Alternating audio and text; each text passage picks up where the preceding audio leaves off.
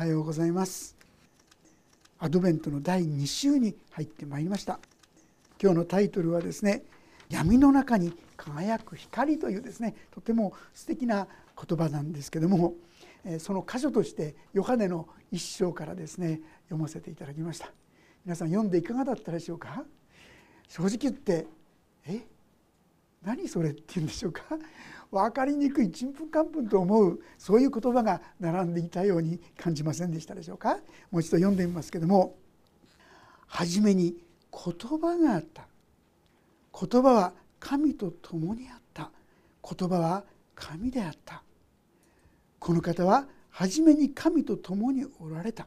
全てのものはこの方によって作られた。作られたものでこの方によらずにできたものは一つもなかったもしかしたらこれはイエス・キリストのことを指しているのかなと思う方がいらっしゃるのではないかと思いますがまさしくそうですね14節を読ませていただきますとこうなります。言葉は人となって私たちの間に住まわれた。ああなるほど言葉が人となったんだ。これがイエス・キリストなんだ。私たちはこの方の栄光を見た。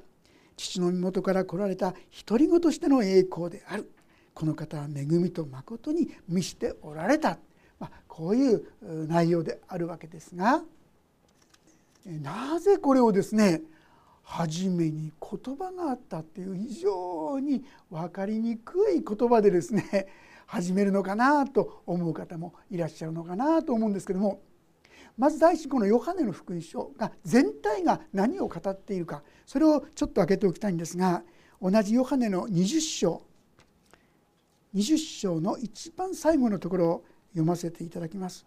このヨハネの福音書がなぜ書いてあるのかそれが記されています。読ませていただきます。20章の31節これらのことが書かれたのはイエスが神の子キリストであることをあなた方が信じるためでありまた信じてイエスの名によって命を得るためである。このヨハネの福音書が書かれたのはもうすでにマタイマルコルカが書かれているんです。でもそこにはイエス様が何を行いどんな人であったかそんなことを全部書いてあるんです。でももう一歩深みのあるところ。それがここにある。で結局のところ何が言いたいのか。それはイエスが神の子。神の子。キリストであること。あなた方が信じるためであり。また信じてイエスの名によって命を得る、まあ、これがヨハネの書の目的でもありますしまた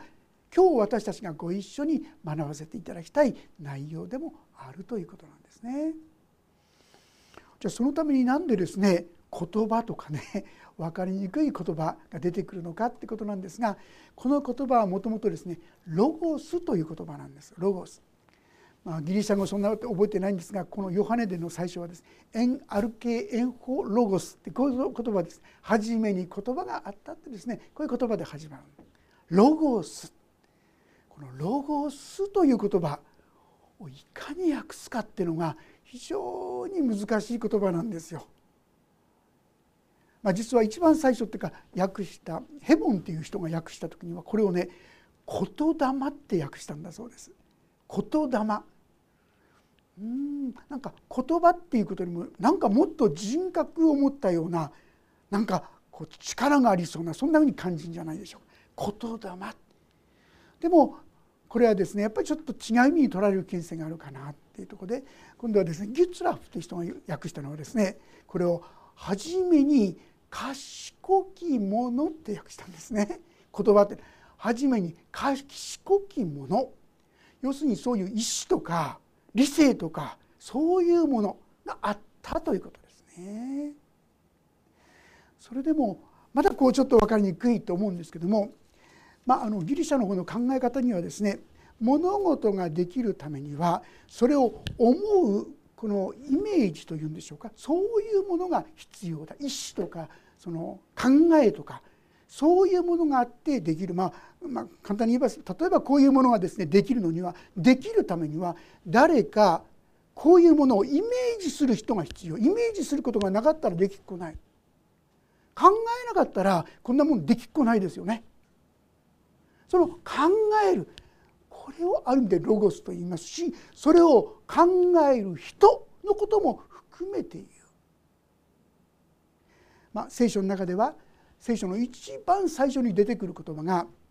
この同じように「初めに」って言葉なんですが創世紀の一章一節に「初めに神が天と地を創造した」とこう言ってるんですね。これがまあ創世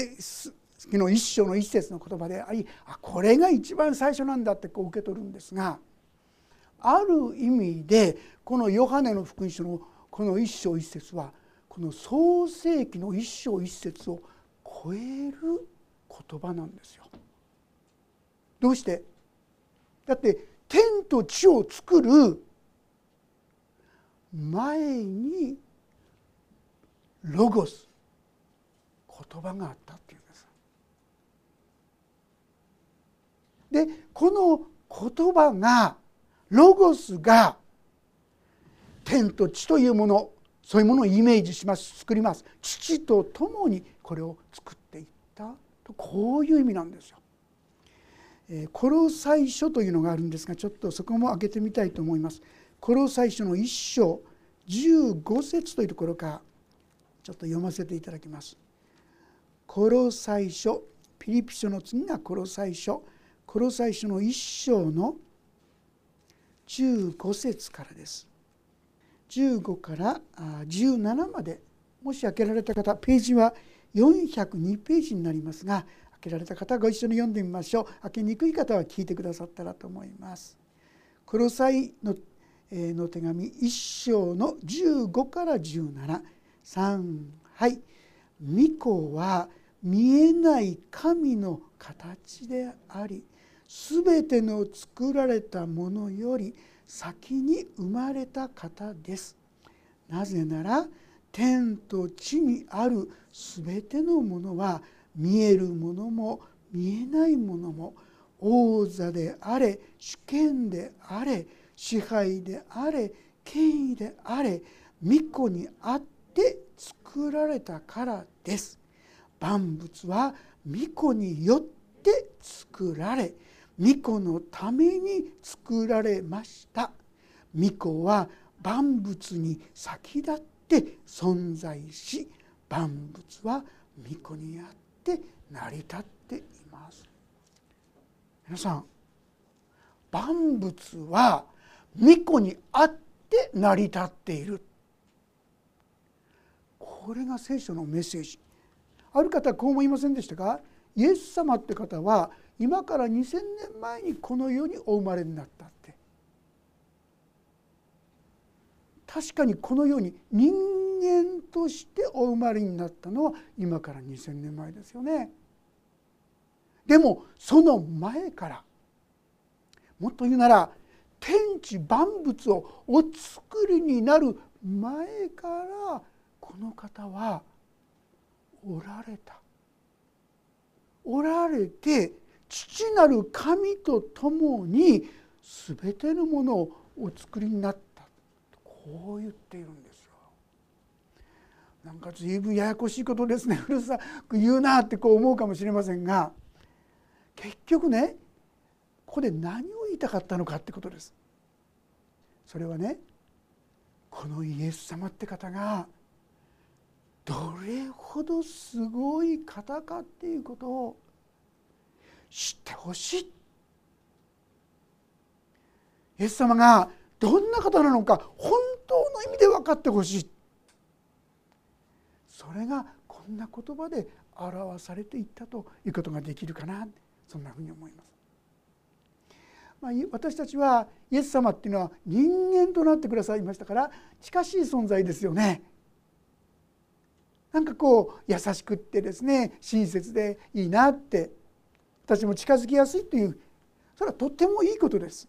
なぜならば神様はそのためにこそイエス様をこの地上に人間として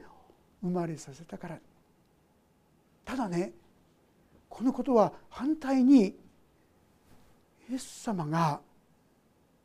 本当に天地をお作りになった神と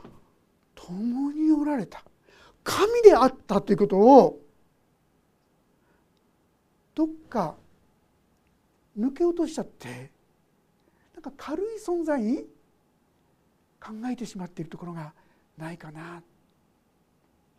な私自身もそういうところがあったかなと思うその後どうなるかって言いますとねイエス様の言葉が全体が軽くなっちゃうんですよ。ものすごい方がこれを語ってくださっているんだ。とんでもないお方。このイスラエルの方々はですねこの聖書のことを私もっと読んでましたから彼らは神を見たら生きていられないってこう思ってましたそれほどに清いお方恐るべきお方が神だっ正直言って日本人にはこういう感覚はちょっと弱いかなって思いますね。イエス様は本当に天地を作る時に一緒にいた方。なんか父なる神様怖い。でもイエス様は近しい。そうじゃない。父なる神様ともうイエス様と同じように近しい方ですしイエス様も父なる神様と同じように本当に厳かな本当に大いなるお方。まあありていな言葉ではすげえ人なんだってこういうことなんです皆さん。もうとんでもない人だ。考えられないような存在なんだ。その方が私たちに「私のところに来なさい」「すべて疲れた人。重荷を負ってる人は私のところに来なさい」「私があなた方を休ませてあげますあげるからです」こう言ってる。すごいことなんですよ。私はああクリスマスはそのとんでもないお方が神としての一切の権威も栄光も何もかもかなぐり捨てて私たちと同じような弱さを身にまとって肉体を取ってこのうちに来てくださった。このことの意味の重さ深さ。これをもう一度深くさせていただきたい。新しくさせていただきたい。それが今日のこの箇所なんですね。分かってる知ってると思うと私たちはある意味でそこでストップしてしまいますね。私たちの神様は正直まして私たちのもう経験とか知識とかそんなものでは到底及びもつかないもう驚くわけ本当にすごいすごい方なんだこのことをこの朝もしはっきりと受け取ることができたら実は私たちに与えられている約束がどれほどまた素晴らしいかこのことを感じ取ることができるかなそう思います。さあ一章一節からもうちょっと細かく読んでいきますが「初めに言葉があった」「ロゴスがあった」もうこれはいろんな訳される賢き者ござると言ったりあるいは言霊と言ったりあるところでは理性と言ったりあるところでは心と意志と言ったりいろんな表現ができるそういう言葉です。それがまず初めにあったんです。天と地が作られる前からまずこのロゴスが父なる神様と共におられたそして言葉このロゴスは神と共におられた父なる神と共におられた。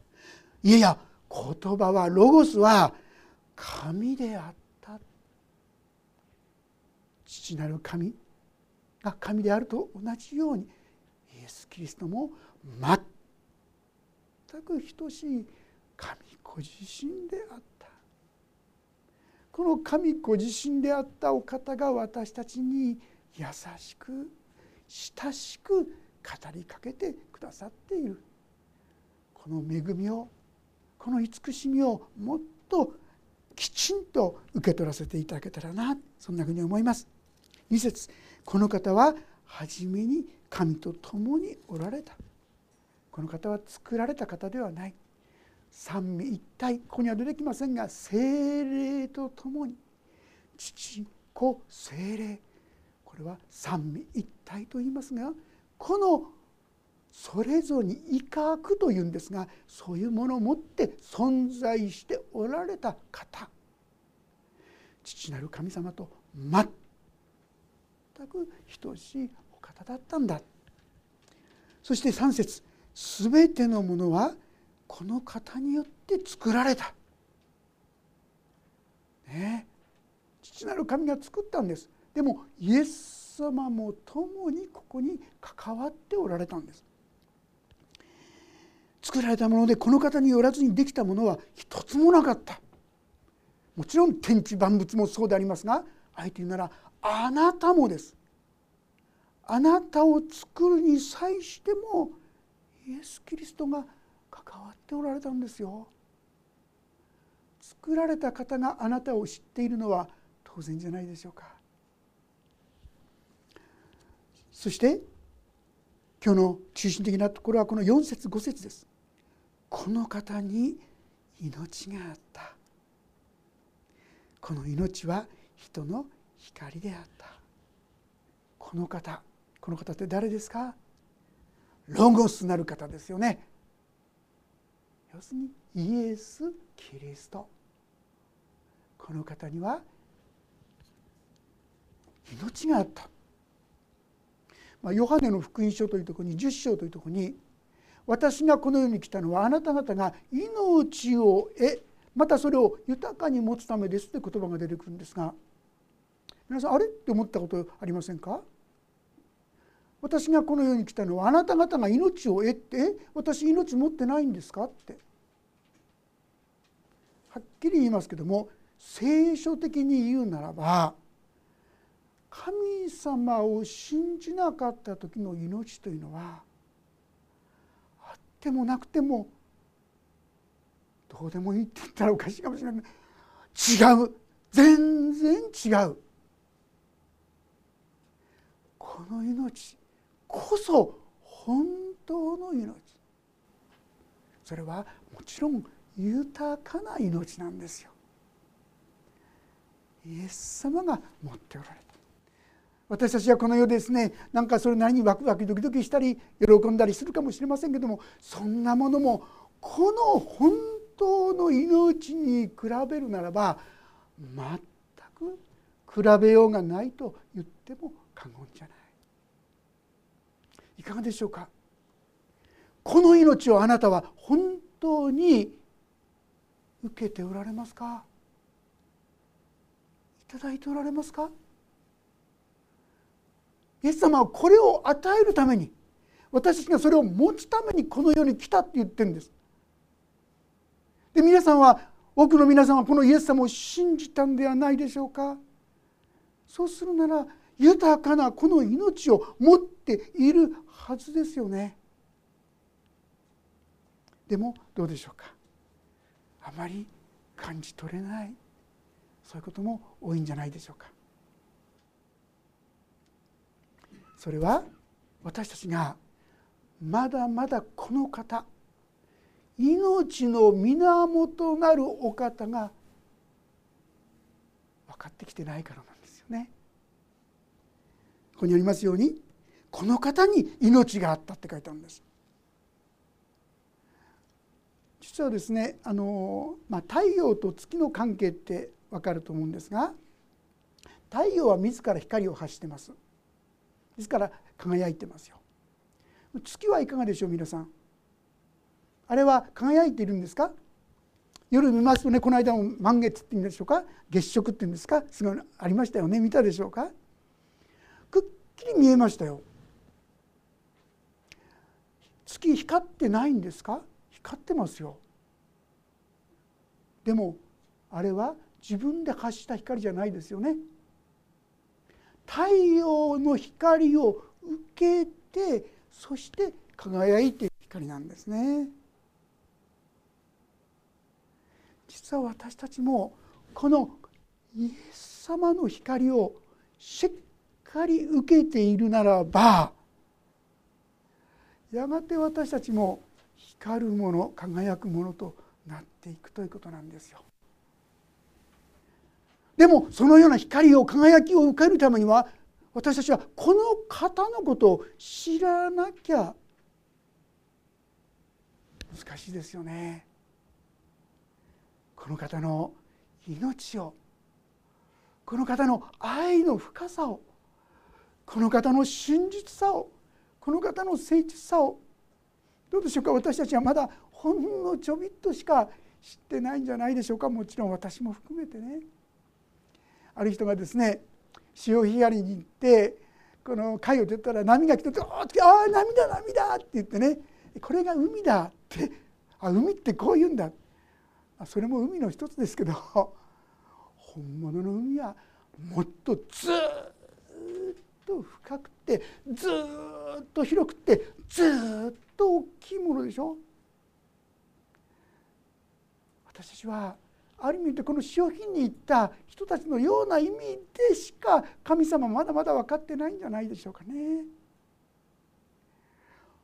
教えてください。もっと教えてください。私はぜひ神様にはこのような渇望を持ってほしい。人に求め続けるとね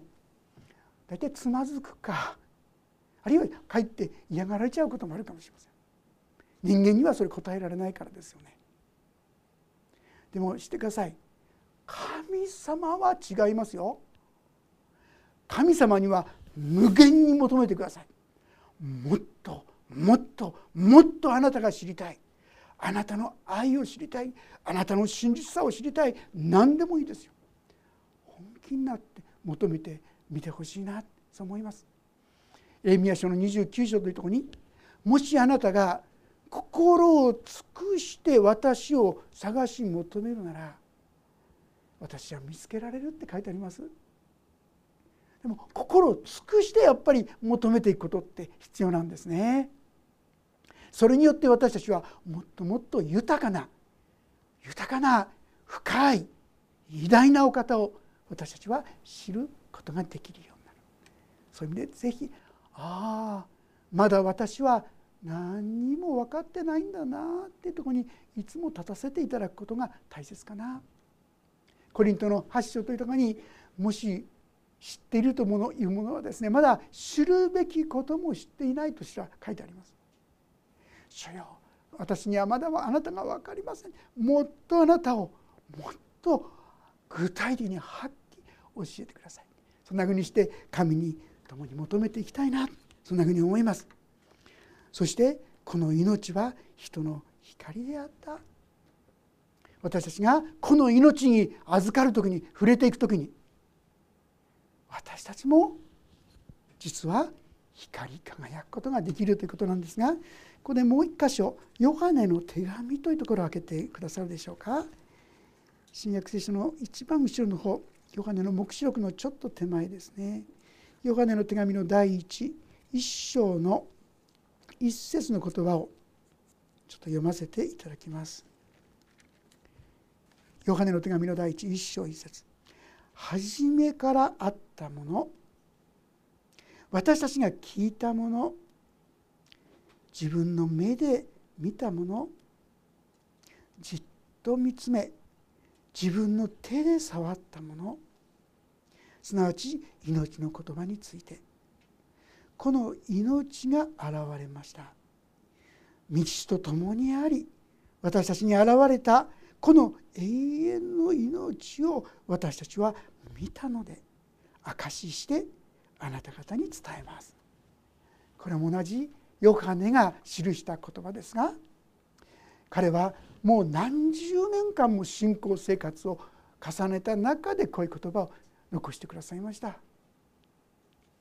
おそらくイエス様と会っていた時にこのヨハネという人物はイエス様の懐でこう横になってた懐に入ったなんてこう言われています。最も愛された人とも言われていますが正直ましてそのことの偉大さ凄さというものをまだあんまり感じてなかったんだと思う。ただ年とともに年代とともに信仰生活とともに分かってきたことはこれはすごいことだったんだ。私はこの神様に神様であるイエス様に触れてきたんだ。この方を見てきたんだ。この方に励まされてきたんだ、自分はすごいところを生きてきたんだ。このことを味わい知ったんだと思いますね。私たちもまだまだ分かってない。もっともっと深く奥の奥。この神様を知らせてください。真剣に共に求め続けていきたい。そう思うのであります。そしてここにはヨハネの方に戻りますが5節。光は闇の中に輝いている。闇はこれに打ち勝たなかったとあります今日のタイトルにさせていただいた言葉でありますが光は闇の中に輝いている皆さん私たちはねいつも光を喜ぶんですし光ばっかりならいいのにと思うんですが面白いのは光は闇の中で輝くんですよね。もし光がいっぱいだったらあんまり光があってもわからないかもしれませんね。闇の中、はあ、苦しい。なんでこんなことばっかり起こるのかな。どうしてこうなっちゃうのかな。その闇の中。あなたが今受けているその闇の中に光が輝くと赤赤と生き生きとしていくんですよね。私はそこで光り輝く方を見上げていきたい。その時にああ本当だ。でね闇は光によって破られますよね。でもね光は闇によって妨げられることないんですよね。私はすでに世に勝ったとイエス様はそう語られました。あイエス様はもう勝っているんだ。今困難もあるし今闇があるように見えるけどその中でイエス様はもう勝たれたんだ勝利してるんだここに立つ時に私たちもその輝きを受け取ってその闇の中で輝くことができる。今度来られる今村先生水曜日に来てくださる先生ですがそのレポートがこう書いてあったんですがこんな証っていうんでしょうかね載っていました。最近奇跡について私の教会学校の教師だった方の言葉から考えさせられています。その先生は娘さんががんの非常に厳しい状態の中におられます。その中で娘さんが信仰生活を笑顔とともに送っておられる姿が周囲に影響を与えているそうです。キリスト教に興味がなくても最後をどう生きるかについては奇跡が起こること以上に関心があると言われました。この数年何度奇跡を祈り奇跡が起こらなかったことでしょう。特に赤ちゃんのテモテ君ヨハネ君の昇天は私にとって厳しい時でした。ご両親は今でも苦しみの葛藤の中であります。しかし信仰は捨てておられません。奇跡があって与えられる信仰も素晴らしいです。しかし奇跡が起こらずそれでも信じ続ける信仰が周囲の人にインパクトを与えていること。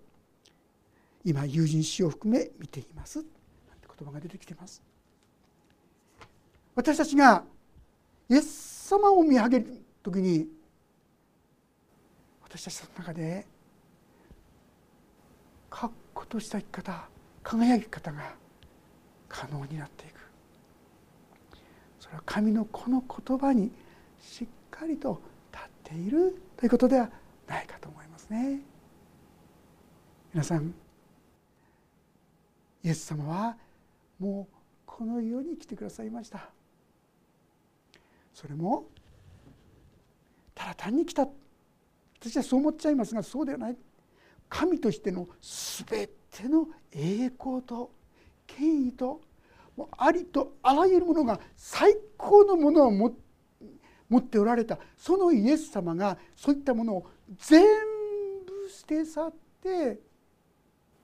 そしてこの世に来てそして蔑まれてそして十字架にかけられてなんと惨めなと思いきやこの十字架と復活によって今や私たち全てのものにこの光を輝かせるそういう存在になってくださった。イエス様はなんでそんな道を取られたんですか？それはあなたを愛しておられるから。あなたに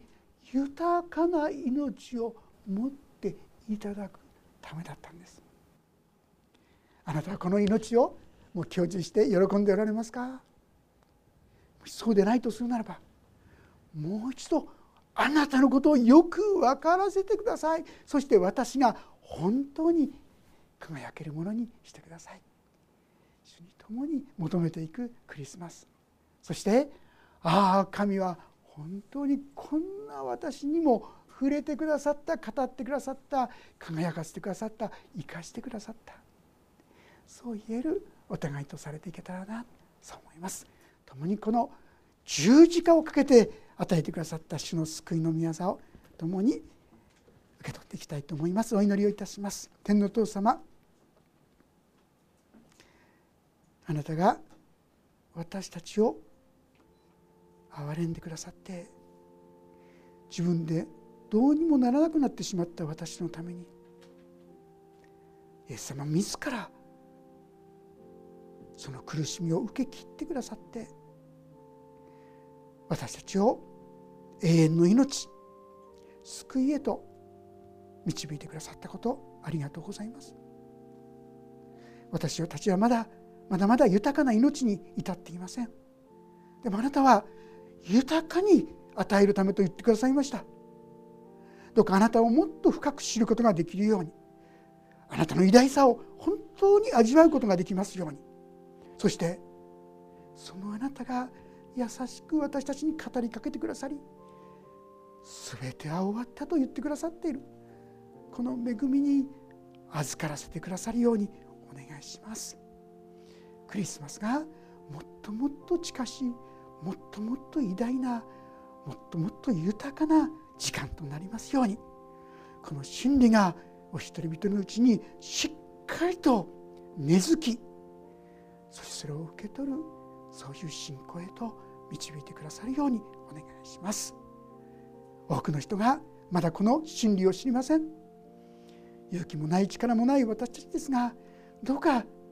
チラシやお誘いすることによってこのイエス様の恵みをお分かちできるものにしてください。一人でも多くの人がこの救いを体験するクリスマスとなることができるように祝福してください。御手にお委ねします。イエス・キリストの皆によって祈ります。アーメン。もうしばらくそれぞれに音の祈りをお捧げください。